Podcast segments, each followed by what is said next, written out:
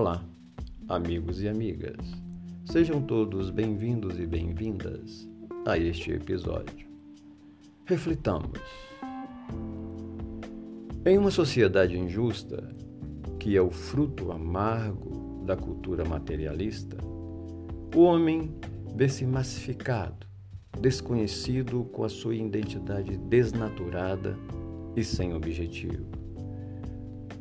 Os esforços que empreendem são dirigidos para as metas que se caracterizam pelo imediatismo, responsável pelas necessidades comuns, sem o apoio dos ideais compensadores que iluminam a vida e dão-lhe significado. Acomodando-se aos padrões absorventes do cotidiano, ele sente-se comprimido pela ansiedade que o aturde, sem encontrar solução para os, para os estados conflitivos da personalidade que o assalta.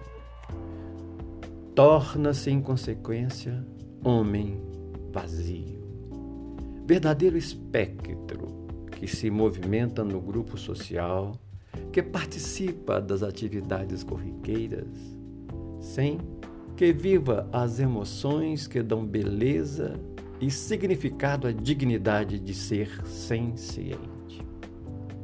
Em torno, em torno dele, agrupam-se outros que sofrem a mesma enfermidade, que mal disfarçam suas aflições mediante conversas que primam pela banalidade dos temas ou derrapam nas conceituações da promiscuidade moral em voga quando a conversação perde o tom do agradável e útil, o comentário proveitoso e sadio, o grupo social apresenta-se enfermo em decomposição de sentido e de propostas.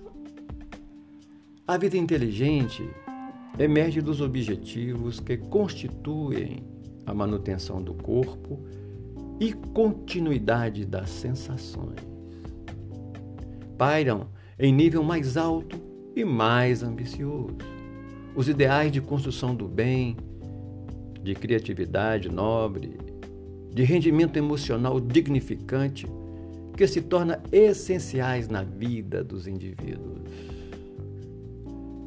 A ausência desses elementos responde pela impermanência da identidade psicológica de cada um, arrojando ao despenhadeiro do vazio íntimo.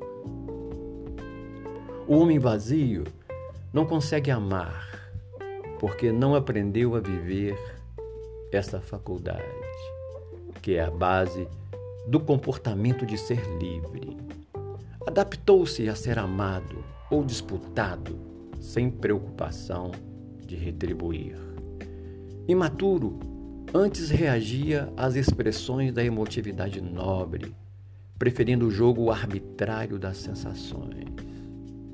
Nele havia a preocupação de ser conhecido, de receber convites, de encontrar-se presente nas reuniões sociais, não porque estas lhes fizessem bem, porém por medo da solidão de ser esquecido.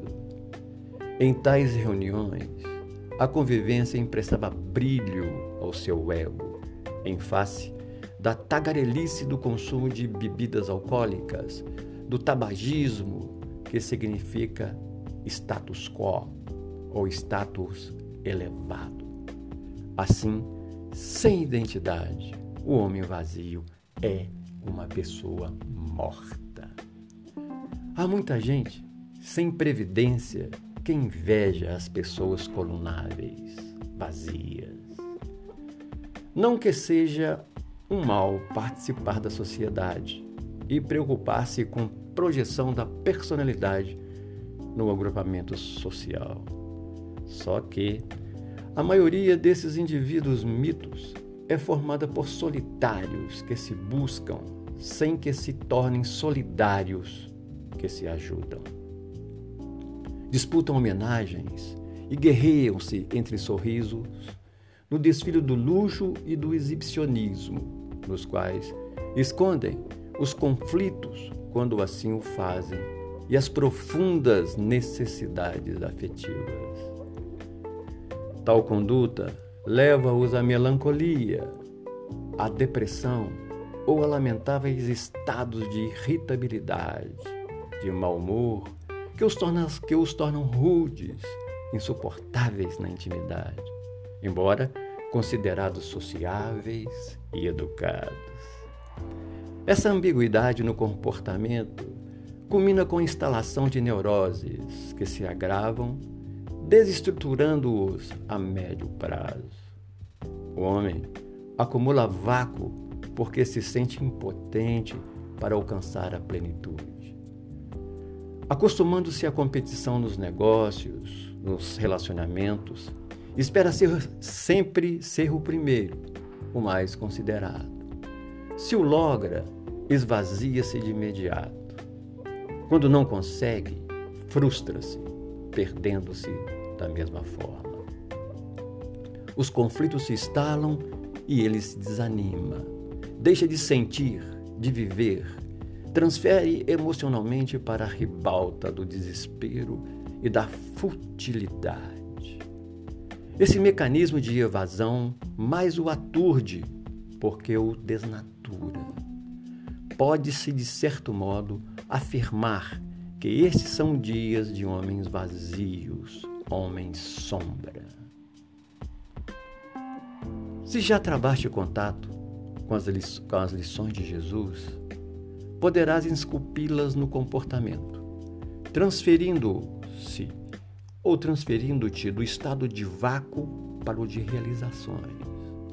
Compreenderás o significado da tua essência, da sua existência, e saltarás o abismo que te ameaça, preenchendo as tuas lacunas emocionais com o idealismo que deflui do amor base da planificação humana.